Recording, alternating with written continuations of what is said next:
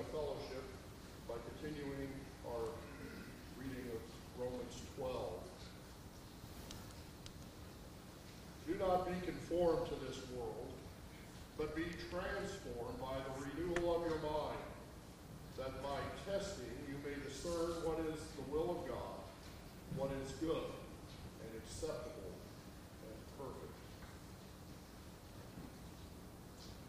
So often, we want lives just like the world around us. We like to have marriages where men are men and women are men too. We want children with self expression and popularity is more valued than knowing God and being faithful to God. We want preachers who look more important than whose they are and what they preach. We want Bible studies so often that focus on making us a better person rather than being humbled by God. Our love affair of this world runs very deep. And yet, this morning, we're called here by this passage to be transformed from being a sponge that soaks up the world, the world's standards, the world's ethics, the world's morals, the world's entertainment. We are called to be the salt of the earth. And one tool God has given us to be transformed and renew our minds is the preaching and the teaching of the Word of God. And as we hear the Word of God preached this morning, let it renew your mind unto the glory of God.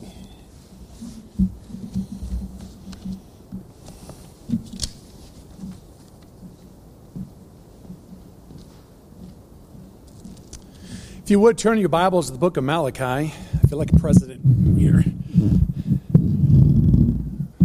Sorry.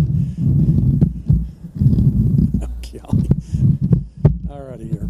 Sorry. Ugh. All righty.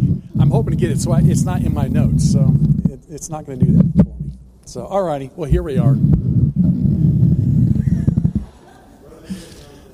All right.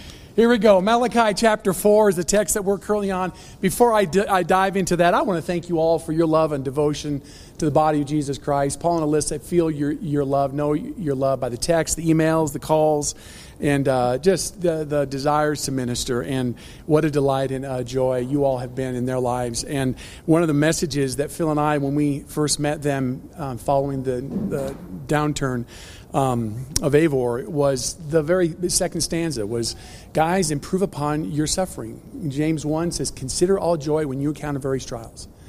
Um, that's a command for us to do something with our trials. And it's not to be victims, it's to act in those trials with faith and trust and reliance upon Jesus Christ. And you know, I know the flesh is, is strong and bold, and all of us, and, and Paul and Alyssa, and no doubt they'll have those weeping times and doubting times, but it is a delight to hear them abound in faith and reliance upon God, knowing that, hey, this is, this is God's glorious plan um, in the life of them and this, and this child. So, what a delight it is to serve a God who is that kind of uh, refuge. And today's text lends itself to that very message.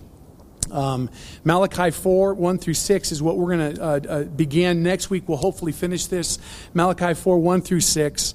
Follow along as I read this God's word. And I, I encourage you, please stand out of reverence and respect for the reading of the words of our great King. Hear now the word of King Jesus. For behold, the day is coming, burning like a furnace, and all the arrogant and every evildoer will be chaff and the day that is coming will set them ablaze, says the Lord of hosts, so that it will leave them neither root nor branch. But for you who fear my name, the Sun of Righteousness will rise with healing in its wings, and you will go forth and skip about like calves with, uh, from the stall. And you will tread down the wicked, for they shall be ashes under the soles of your feet on the day which I am preparing, says the Lord of hosts. Remember the law of Moses, my servant even the statutes and ordinances which I commanded him in Horeb for all Israel. Behold, I am going to send you Elijah the prophet before the coming of the great and terrible day of the Lord. And he will restore the hearts of the fathers to their children, and the hearts of the children to their fathers, lest I come and smite the land with a curse. Thus far, the reading of God's word. Let's pray. Father, thank you for the privilege of being called by your name, of, of knowing that you have given us eyes to see what we've just read and ears to hear by your Spirit. Lord, we do pray, Holy Spirit, that you would illumine our hearts and bless us, oh God, as we, as we spend this time uh, seeking to feast upon you and to run for refuge into the glorious uh, cleft of the rock, King Jesus. Father, bless this time, we pray. Feed us, nourish us richly, and give me grace, I pray, to preach your word with fidelity. We entrust this time to you in Christ's name. Amen. Amen. Please be seated. Matthew 16, we read a, a probably a well known passage to most of you. It says, And the Pharisees and Sadducees came up and testing Christ, asked him to show them a sign from heaven. But he answered and said to them, When it is evening, you say it will be fair weather, for the sky is red. And in the morning, there will be a storm today, for the sky is red and threatening. Do you, not, or do you know how to discern the appearance of the sky, but cannot discern the signs of the time? Interesting response on the part of Christ. These, these guys wanted signs to prove who Jesus was. Christ, prove who you are to us, even though he had just given them a ton of signs. But they didn't see him. And so Christ's response is a scathing rebuke, in essence, saying, Man, you know weather, but you don't know uh, the word. These guys are the religious leaders, these are the theologically trained, these are the bigwigs in Judaism. And Christ says, You know what? You all live by what would become the mariner's poem, right? Uh, red sky at night, sailor's delight, red sky in morning, sailor take warning. Man, they, they got that. But what they didn't get, they completely missed, was what God was t- teaching in His Word about the world in which they lived. And hence, they missed understanding what God was doing. Now, it's easy to look back upon them and look down upon them with scorn because that's something we like to do in our righteousness. But, brothers and sisters, that's something you and I struggle with ourselves, isn't it? It's so easy to live in this world as, as sinners and live in the moment, for the moment, to the, the moment, as if the moment is all that mattered. We're so much like Elisha's sermon in 2 Kings 6, his servant, who, surrounded by the angels of God, could not see them. All he saw was the Arameans threatening to kill them. And so he was worried and bothered and burdened. that is why God's word calls so many times in Scripture. I'll give you one uh, Colossians 3 set your mind on the things above, Christian, not the things that are on the earth. That's the call of God. He wants us to be men and women who don't simply live in the moment and behold only the moment. The call of God in Scripture is for you and I to see the big picture and to, and to cultivate, to um, uh, nourish our souls in good and bad, to keep your gaze upon that fixture to not be like Martha.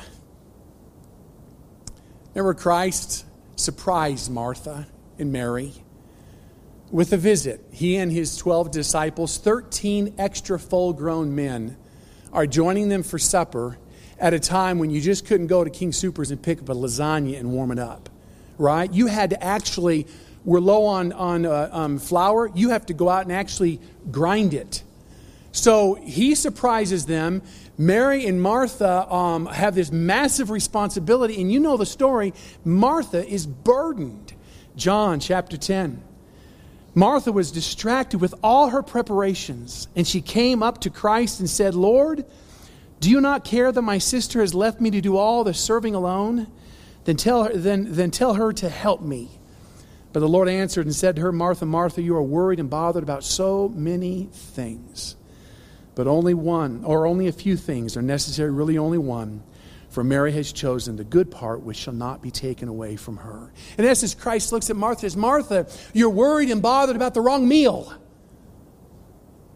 Mary is feasting right now, and you should too.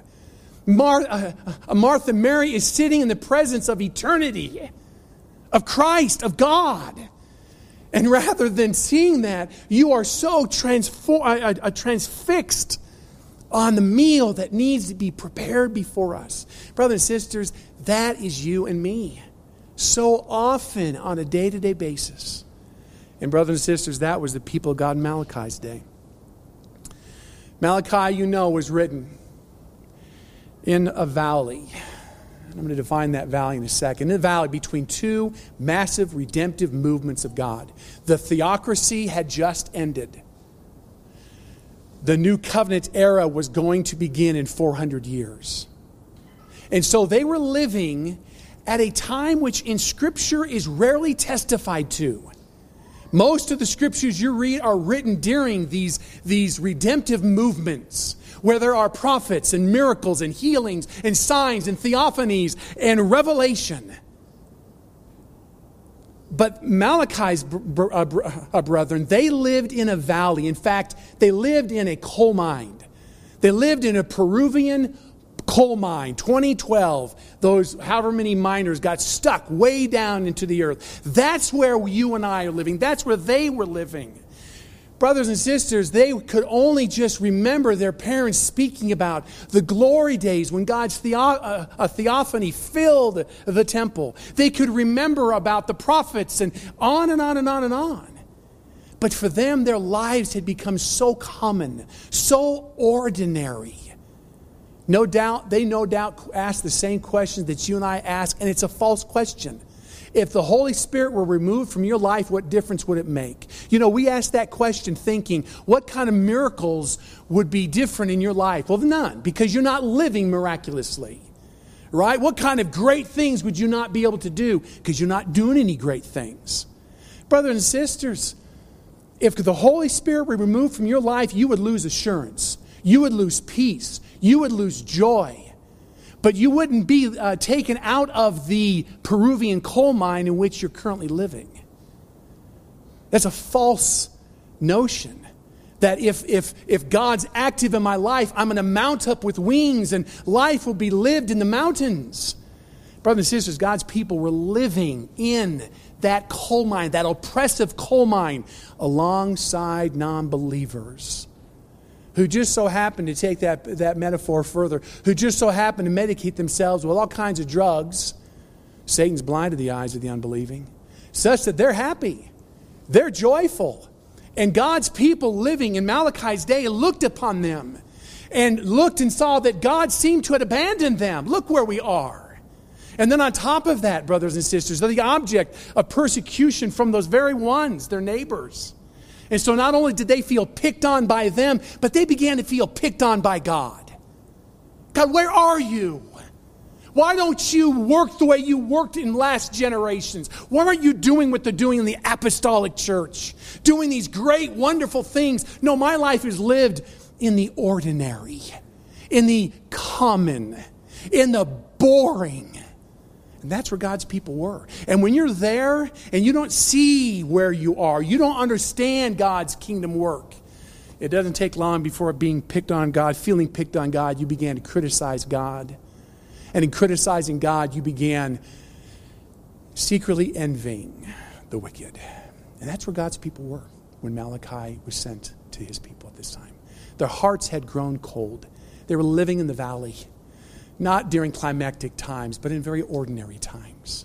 And so God came and, and through Malachi exhorted his people, gave them six different exhortations, which I'm suggesting to you are typical of the struggles that you and I are going to have in the valley, in the coal mine. The first one is as we've seen, it's, it's, um, he, he uh, dealt with their compromised worship. The first thing we do when you and I get, get bored with Jesus and our hearts grow cold, we change worship. We try to make worship exciting. And then the second thing that goes is the pulpit, is the teaching. Now teaching is all about me. It's all about make me happy, tickle my ears. I don't want to bear the God's word. I want God's word to make me feel encouraged. Third thing that goes is the covenant uh, community. Why? Because I all of a sudden re- become very selfish. I all of a sudden realize that you exist for me. At least I believe that. And then I look and see what you're not giving me and what you're and how you're failing me. And so pretty soon the body starts tr- uh, falling apart and cracking. Why? Because brothers and sisters, my heart for God's grown cold. I failed uh, to realize I exist for you, not you for me. I exist for God, and, and God's called me to exist to love and serve you. Then, fourthly, the next thing that we tend to do, we tend to question God's justice. And you, can, you have the verses there, Malachi 2. And then that leads to being worldly, earthbound in our thinking and living and serving. And then lastly, it leads us to questioning the goodness of God. You know, the very thing that should most encourage you in the valley is His goodness. But that's the very thing that you and I throw out, jettison, when things go tough. God's not good. If He were good, this wouldn't be going on. Brothers and sisters, God, God sent Malachi to exhort His people towards that. Now, having said that, in verse 18 of chapter 3, look at your Bibles. This last exhortation about his goodness. Malachi climax with this statement So you will again distinguish, discern, or judge between the righteous way and the wicked way, between the one who serves God and the one who serves, um, and the one who does not serve him. So he makes this comment if you, if you, brothers and sisters, if you will just a priori take that God is good and, and live in light of that, and then you look at the glorious benefit that occurs and how that happens, 16 and 17. What's going to happen? It's going to transform your thinking. And you're going to start seeing the world the way you ought to see it. And you're going to see the people you envy most. Look at verse 14 right? Um, 13 and 14 and 15. So now you call the arrogant blessed of chapter 3. Wow, brothers and sisters, far that far from calling them blessed, you're going to see them aright. Well, verse chapter 4, 1 through 6 defines for us what does it mean to distinguish between the righteous and the wicked. You might say, well, what does that mean to judge between them? So, chapter 4, 1 through 6 is not a seventh revelation or a seventh exhortation with regards to the typical problems we fall into when our hearts grow cold towards Christ. Chapter 4 is an explanation of how we distinguish between the wicked and the righteous. And when we do that, brothers and sisters, the glories that become ours as we realize the privilege that is ours to be a servant of God in a Peruvian mine. What a glorious privilege it is to be a servant of God in this state of sin and misery, in this lull between the first coming of Christ and the second coming of Christ, when we're so ordinary and so common. Brothers and sisters, Malachi ends with this statement You are so blessed as Christians to have Christ as your God during this time. Now, he gives us a couple reasons why. And the first one is, is as we see in the contrast of destinies. Notice with me verse 1 and 2. We're going to look at first the, the, the, the end of the wicked. Look at the end. Verse 1 For behold, you're never going to believe this. The day is coming, burning like a furnace, and all the arrogant and evildoers will be chaff. That uh, combustible, uh, uh, combustible, dry straw that remains after you harvest a field. And the day that is coming will set them ablaze, says the Lord of hosts, so that it will leave them neither root nor branch. This is referencing the last day on this earth. This is a prophecy, it's a description, a picture, a snapshot of the last day that man will live in this age on this earth. And on that last day, this text tells us it's not going to be good for the wicked. Listen to Matthew chapter 25. We read about it there. When the Son of Man comes in his glory and all the angels with him, they will sit on his glorious thrones, and the, and the nations will be gathered before him, and he will separate from one another as the shepherd separates the sheep from the goats. And he will put the sheep on, on his right and the goats on his left. This is the last judgment, where God takes, and all mankind will stand before his glorious throne, and goats will be on his left. The, God's people will be on his right. And to the left, to the goats, we read in Matthew 25, 41, and 46. Then he will say to those on his left, Depart from me, accursed ones, into the eternal fire which has been prepared for the devil and his angels, and these will go away into eternal punishment, the lake of fire. Now, brothers and sisters, we know prior to that moment, prior to that last judgment, we know from biblical uh, testimony that the very thing right before this last judgment is this entire world is going to burn up. The entire universe is going to be destroyed with fire. Peter talks about that in 2 Peter. Let me read it uh, for, uh, for you. Peter wrote, The heavens will be destroyed by burning, and the elements will, will melt with intense heat. So we're talking about all of the galaxies, the 200 billion plus, everything will go up in a burning fireball at one moment. They'll be burning like um, a large uh, furnace, and the elements will melt with intense heat. But according to his promise, we are looking for, for new heavens and a new earth in which righteousness dwells. Brothers and sisters, we recently have received a picture by God's grace, his mercy, of what it's going to be like. The Superior Lafayette fires.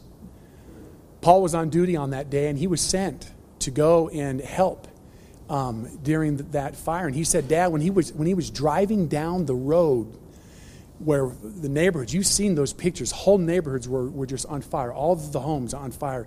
He said, driving in the center of the street, that far away from those burning homes, he said he felt the heat through the cruiser door. That's how hot it was. So, what, what, what Malachi is describing here is not a furnace. He's describing the effects of a furnace. Look at the text again very carefully. Behold, the day is coming burning like a furnace. It's not a furnace. God's not sending fire, God is sending heat. This earth is going to get so hot. Have you ever seen um, whether it's a grill, grills would be bad because the fire's so close, or an oven. If you stick a piece of paper in an oven, I'm not suggesting you do this, children, but if you stick a piece of paper in an oven, in a hot oven, what does it do? It just ignites. That's the picture of Malachi.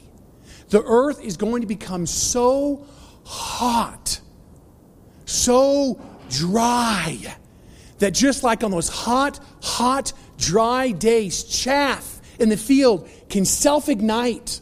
The entire universe is going to self ignite because of the heat that is coming to it.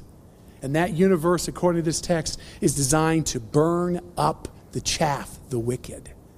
Now, why, why does God, the superior fires, why does God give those? Why in God's uh, a, plan does he ordain superior fires and, and earthquakes and war, all these different signs of the time? I want to give you a, a couple verses to answer that. Isaiah 26, 6 first. Or, or, or, sorry, verse 9. When the earth experiences thy judgments, notice what it says the inhabitants of the world learn righteousness. Do you know why God ordains these things? Because he's gracious. Did you hear that? Why does God ordain these trials? Because he's loving.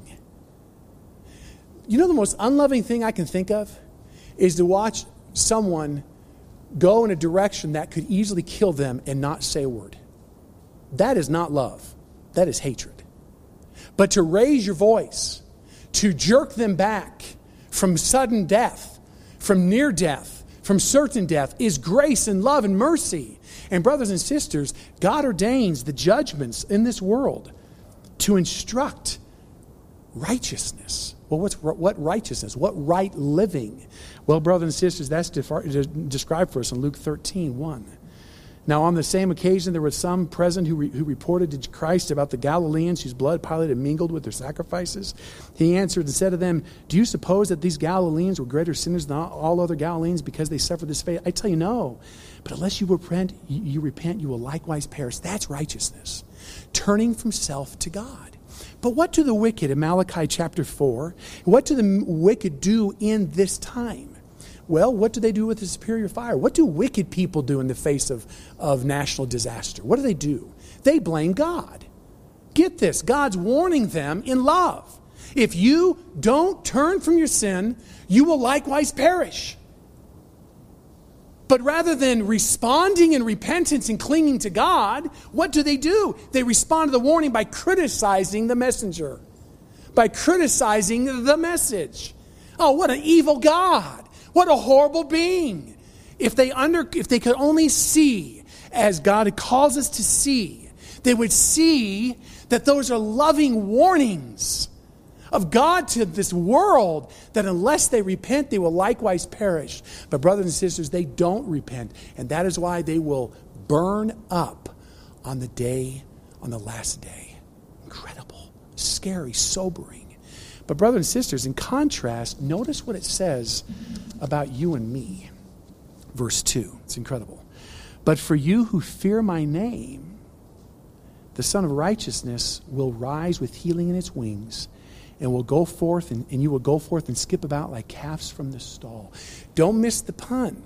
You don't see it in verse 1, but it's there. What causes the heat of verse 1? It's not a furnace. What causes the heat of verse 1? And it's not God's throwing fire upon this earth. What causes the heat of verse 1? The only answer is what? The sun. It's the sun.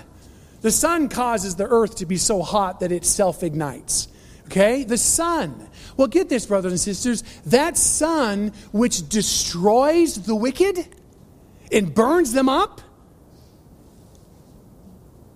it's going to rise with healing in its wings for those who fear God. This is the same act, two completely different consequences. When I was in seminary, I worked at a nursery, a plant nursery called Fursilla Nursery. And uh, family owned, wonderful family, but I was privileged to work at Priscilla Nursery. And I knew nothing about plants. I was hired because I was honest. I was in seminary. They thought I was honest. Little did they know I'm a sinner. Um, but they hired me because I was honest. They got tired of getting robbed. So um, they hired me. I knew nothing about plants. But I, le- I quickly learned one massive thing. I still get questions today because of my Fursilla nursery experience about, about landscaping. And one of the questions I get asked is I got the shady area, what should I plant there? I got a really sunny area, what should I plant there? And you know what the easiest answer is? Just go to a nursery and find whatever plants are in shade, those plants grow in shade. And whatever plants in the sun, those plants grow in the sun. That's how, how I learned it. People would come and say, Oh, you know, master, I'd say grasshopper, you know, you know, what, where do I, uh, you know, what can I plant? I, and, and, it was so easy. I'd just say, follow me. And they think I was so amazing. I just, I went to the full sun. But, but think about that. If I took those shade plants, and occasionally I would because I was not educated on plants, that wasn't my degree. If I took one of those shade plants and put it in the sun, guess what it would do? It would die. Same sun that makes the Caribbean, a paradise, destroys, burns, burns up plants that can't live in it. It's a picture, brothers and sisters, of the last day. The wicked are going to be devoured by the Sun of Righteousness. But do you know what's going to happen for you and me? That Sun of Righteousness will not devour us. Instead, what does this text say? It's going to rise with healing in its wings. It's crazy. That Sun of Righteousness is going to heal us. So the non Christian will be completely destroyed by it. We are going to sit in the gaze of that sun and we are going to flourish and be healed. It's, uh, it talks about healing in its wings in the ancient world. One of the depictions of the sun was a disc with wings. And so the picture is, is that those rays which destroy, those rays which make a drought, ironically, for certain uh, fauna and flora, guess what? Those thrive. Those thrive. And that's you, Christian. You're going to thrive. God's going to make you. What we're talking about is the, the doctrine of perseverance of the saints here. You're just not going to get through by the hair of your chinny chin chin. Brothers and sisters, God's word is very clear. You are going to thrive when you see Jesus Christ brothers and sisters, you will have been equipped and prepared to enter into his presence, have the eyes to behold him. And when you behold him, brothers and sisters, it will not be for condemnation, it will be for your growth, maturation, and your glory. That is why the second coming of Jesus Christ is our hope. Titus chapter 2. Look for the blessed hope and the appearing of the glory of our great God and Savior Christ Jesus. It's a command. We're called to look actually not, not a command there, but elsewhere it is. There it's a participle phrase, looking for. But look for the hope of Christ. Why? Why should that be our greatest hope as opposed to a pay raise? As opposed to, hey, maybe a baby getting better. Or, hey, how about, right? Why is that our hope? Because, brothers and sisters, 1 John 3 2 says, Now we are children of God and has not appeared as what we, we shall be. We know that when he appears, we shall be like him He's going to transform us into the image of Jesus Christ. That's your future. Do you understand that, brothers? That's your future. God's plan, God's telling Malachi to these people living in the ordinary, do you understand your future, brothers and sisters? You are like those newborn babes lying as a king in a, uh, a crib, little knowing that, you, that, that the kingdom is before you. That is every one of us. That is your future. And thus, 1 Peter 1 says, Fix your hope completely on the grace to be brought to you at the revelation of Jesus Christ. So, brothers and sisters, it is this hope that Malachi waves before his brethren as they struggle to live in this very, very difficult setting, a Peruvian mine. But, brothers and sisters, as we know from Psalm 39, is it? Joy comes in the morning. Our glory is, is the morning. You go, what morning? The dawn of the new heavens and the new earth. Brothers and sisters, this world, according to Romans chapter uh, 13, it's nighttime. It's getting, it, it's dusk. The night is almost gone, right? I'm sorry, it's night, night time. It's not dusk. It's night, night time. But the morning star has risen, and the new dawn is coming the new age, the new heavens, and the new earth. And thus, brothers and sisters, what is the difference, the contrast in the consequence? Brothers and sisters, the non believer, their future is to be burnt up and cast into the lake of fire for eternity. Your future in Jesus Christ this day, yes, in the Peruvian mind, yes, in this dank, dark, oppressive, heavy, hard, difficult living.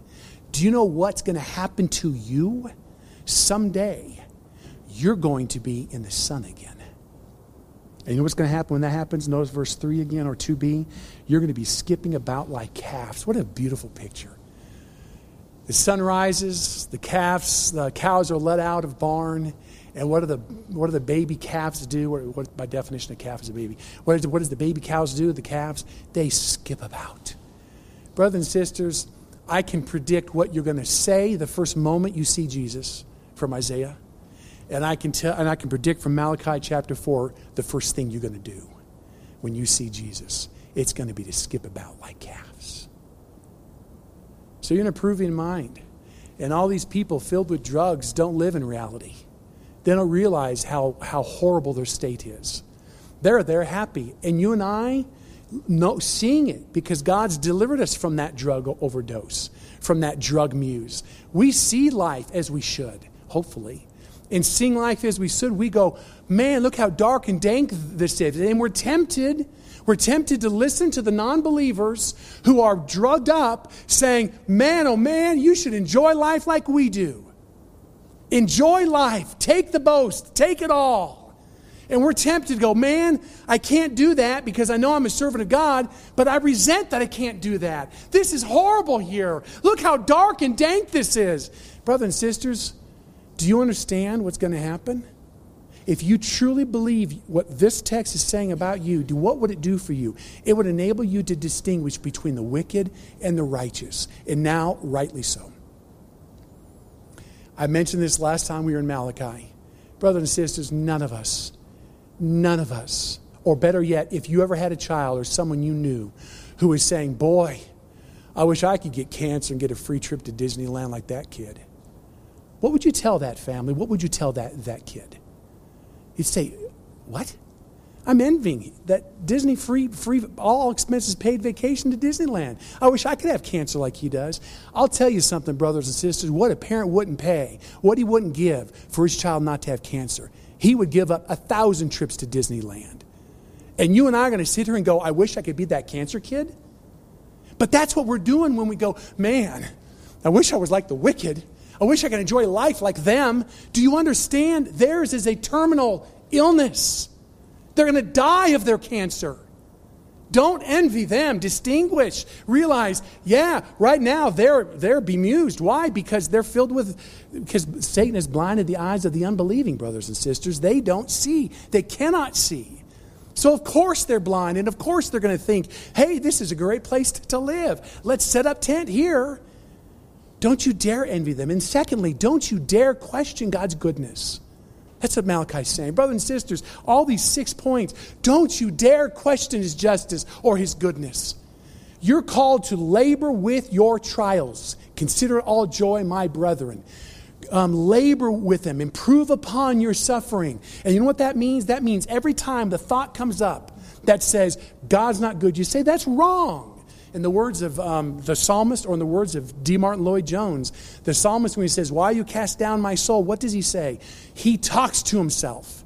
How does he solve being discouraged and depressed? He talks to himself and says, Don't be cast down. God is a good God. Brothers and sisters, God is a wonderful being. We're in this proving mind, and everything God's doing right now is to get us out of this mess. And why are we in this proving mind? Because of us, because of our rebellion and our sin. That's the message God's giving Malachi. But he's not done. And uh, would you notice with me, lastly, verse 3, as seen in our conquest, not only in the, in, the, in the comparison or the contrast, but notice with me, brothers and sisters, the conquest, verse 3. And you will tread down the wicked, for they will be ashes under the soles of your feet on that day, which I am preparing, says the Lord of hosts. Brothers and sisters, God, Jesus, Malachi does not want God's people simply getting by. He doesn't want us simply existing. Uh, that, he doesn't want us simply as survivors. So many of us have this idea I just want to survive. You know, get, get, God, bring me to glory. Let me survive this, this state of sin and misery. That is not God's plan for us. God's plan for us is that you and I be victors. We live on this side of the grave as victors. Why? Because our identity is not our sin, our identity is Christ crucified and what he's done for you and me. Notice verse 3 you will tread down the wicked. Now, we're talking about the next day. We're talking the end time, not today. We're not saying go out and go beat up the wicked. He's saying on that day, when God comes and burns up the earth in the last judgment, you are going to participate. You're going to tread the ashes of the, of the wicked under your feet. The picture here is ultimate conquest. Now, you say, in what way are we going to uh, tread down the wicked's ashes under our feet? I'm going to answer that. But in answering that, you need to realize the age in which we live is an age where God is working redemptively. God has a redemptive program for this world. And that redemptive program includes this. And you and I don't like this part, but it does. It includes letting God be judge. Vengeance is mine, I will repay, says the Lord. Deuteronomy. Proverbs 22, uh, 22, Do not say, I will repay evil. Wait upon the Lord, he will save you. Deuteronomy, I just uh, read it. Vengeance is mine. Matthew 5, but, but I say to you, do not resist him who is evil, but whoever slaps you on the right cheek, turn to him the other side. Brothers and sisters, God's plan in this age to work redemptively. Therefore, our purpose, one of our purposes on this earth, is to be a redemptive means by which God would share the gospel. So when you are attacked or beaten up or whatever, your call is not to seek vengeance. Your call is to turn the other cheek. Now, don't misunderstand. That does not mean that, that there should not be capital punishment. That does not mean that we should that, that there's not such things as just wars. And that does not mean we ought not to defend ourselves if someone's physically attacking us. That notwithstanding, the age in which we live is, is an age where we're called to endure that they might see our faith, 1 Peter 3, and ask about that faith and learn about Jesus Christ. Okay? That's the age in which we live. We don't like that part. But that's the age in which we live. But guess what? Malachi's saying it won't always be that way. There's coming a time when you and I will be active in the judgment or the justice of God over the wicked. We're going to trample underfoot the, the cinders of them. Well, how are we going to do that? You mean we're going to take up arms with Jesus on the last day and fight? No. If you look at the rest of Scripture, take all the Scriptures and put them together, you know how we're going to uh, participate? According to 1 Corinthians 6, 2 through 3, we're going to give the amen. That's it. We say, Amen, God. Jesus does the battle, not us. Jesus and his angels, and we're going to say, Amen. We're not going to go, whoa, whoa, whoa, wait, wait, wait, wait, wait, wait, wait. Hold a second here. We're going to be saying, Amen, Lord. As R.C. Sproul was, was, was oft-times said, I heard him say it many times. Brothers and sisters, on that day, we will praise God for his judgment over our great grandma or that little granny or whatever, right? We will, because then we will be completely consumed by the glory and praise of God, and we'll see the world as God sees it, and the wicked as God see them. So we will participate on the day, but we're going to participate vicariously through Jesus Christ.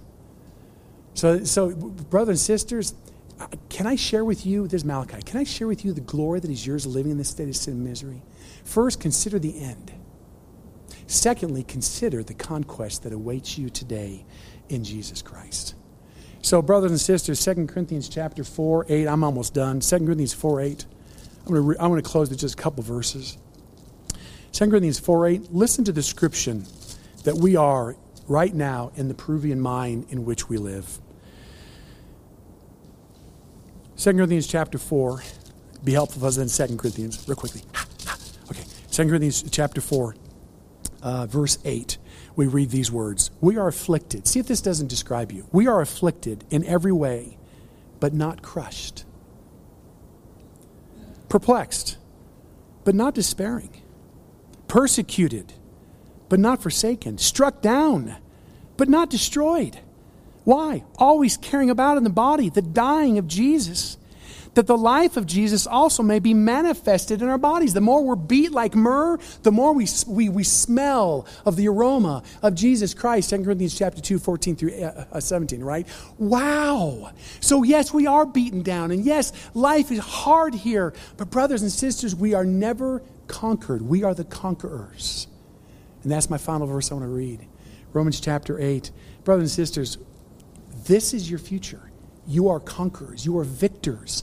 So instead of surviving, start preaching to your soul, start teaching yourself. You and I are co regents with Christ. We are co reigning with Him. We are victors. And hence, Paul says, Who shall separate us from the love of God? Are you going to be overrun to this day in your life by tribulation, distress, persecution, famine, nakedness, peril, sword? For as is written, For thy sake we are being put to death all day long. We are considered as sheep as to be slaughtered. That is the current description of Christians in the present age. So, brothers and sisters, can these things over, oh, uh, I'm sorry, in the end, do you end? No. But in all these things, we overwhelmingly conquer through him who loves, who loved us. Brothers and sisters, Malachi, second exhortation, you're conquerors. Start living that way. Start thinking that way.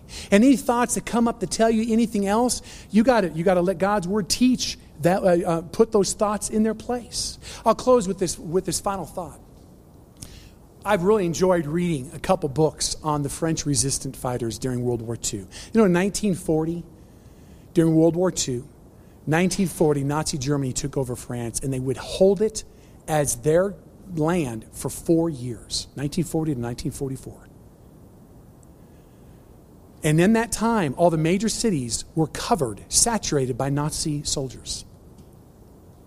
But you know, there were resistant fighters, little cells of 20 or 30, 10, 5, 3. They, they weren't big, they weren't armies. They were a group of four or five people in this village and a group of four or five people in that village.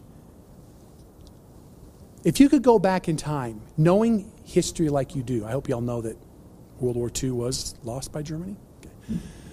France was liberated in 1944. And those people who were under the yoke of Nazi Germany in just three, four, two, one, now zero years, would they be free again? If you go back in time and talk to those resistant fighters, what message would you give them in 1941 France? What would you tell them? And I want you to, in your mind, don't just sit the blank. What would you tell them? Get some th- thoughts in your mind. I'm not ending this sermon until you get thoughts in your mind. Okay? What, what would you tell them? Write it down. What would you tell them? In three short years, you're going to be successful. Secondly, nothing you're doing today will be worthless. How you may bomb that munition uh, uh, you know, dump or whatever, a cache of weapons. And you may think, what are we, five people against an entire nation of Germans? What are we going to do? What, what, what impact can we possibly have in this world? Well, Malachi's going to come back in a couple next week, and you're going to hear the other impact we're supposed to have. But what would you tell the French resistance fighters? What would you tell them? You'd say, cheer up, be of good cheer, be bold, be strong, be smart, be wise, be as innocent as a dove, as shrewd as a serpent, but be bold, be strong. You are going to conquer. This world will not touch you. You're going to go through the flames like Shadrach, Meshach, and Abednego, and you're not going to smell like flames. Brothers and sisters, that's our future. Whatever you would tell the French resistance fighter, do me a favor, do yourself a favor. Tell yourself that the next time you find yourself struggling with doubts and fears about God. The next time you find yourself going, man, I'm fighting the good fight, but it just seems like God's not listening to me. What would you tell the French resistance? Brothers and sisters, the same, actually a better message you tell us. Because their hope was to, you're going to be free and then you're going to die of cancer. Brothers and sisters, Christ is telling you today, you're going to be free and you're going to skip about like calves and you're going to run and not grow weary and you're going to walk and not faint and you're going to mount up with wings like eagles. And you're going to exalt and glorify God and say, Behold, these are the first words you're going to say when you see Christ. Isaiah, this is the God for whom we have waited. This is the Lord for whom we have depended. Let us rejoice and be glad and give the glory to Him. Brothers and sisters, that is how we discern between the wicked and the righteous. Let's pray. Father, what a delight it is to bow before you this day, looking at this incredible explanation of chapter 318. The call for us to discern between the wicked and the, and the righteous, those who fear God and those who don't. Lord, I pray that you give us the grace as your people to take this to heart. Lord, impress upon us this incredible need to ever and always be vigilant. Christ said, Watch and pray. And Lord, we understand from this passage what in part constitutes that watching. It's speaking to ourselves. It's, it's guarding our hearts and minds in Christ Jesus. It's not allowing sinful, fleshly thoughts to, to be that which wins out in our lives.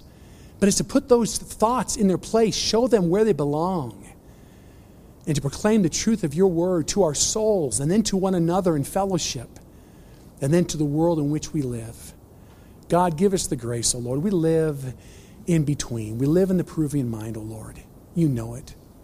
We live at a time where it seems as though the powers that be are so powerful. Little tiny laws are passed, and we can do nothing to stop it. Wars, rumors of war, earthquakes, tragedies, cancers, and babies born, ill, ill health. And Lord, all these struggles, fires, and all these things, oh God. And it's so easy for us, your people, to not see, to not read, to not discern the signs, but to be caught up in them. God, I pray that you give us the grace, every one of us, to cultivate a life where day in and day out, moment by moment, we would be a people who would proclaim the truth of your word to ourselves and thus be in your word, being re, re, re-educated having our minds transformed by the renewing of your word. God, transform us, we pray accordingly. And we thank you, Lord, that this morning not only has your word done that, and will it do that, but this table that we go to, this life changing table, where if we could take this table in, recognizing what it means, the forgiveness that is ours in Christ, proclaimed and enjoyed each Lord's day, but at least by us, God, what a life changing reality this is. Give us the grace to live, therefore, as more.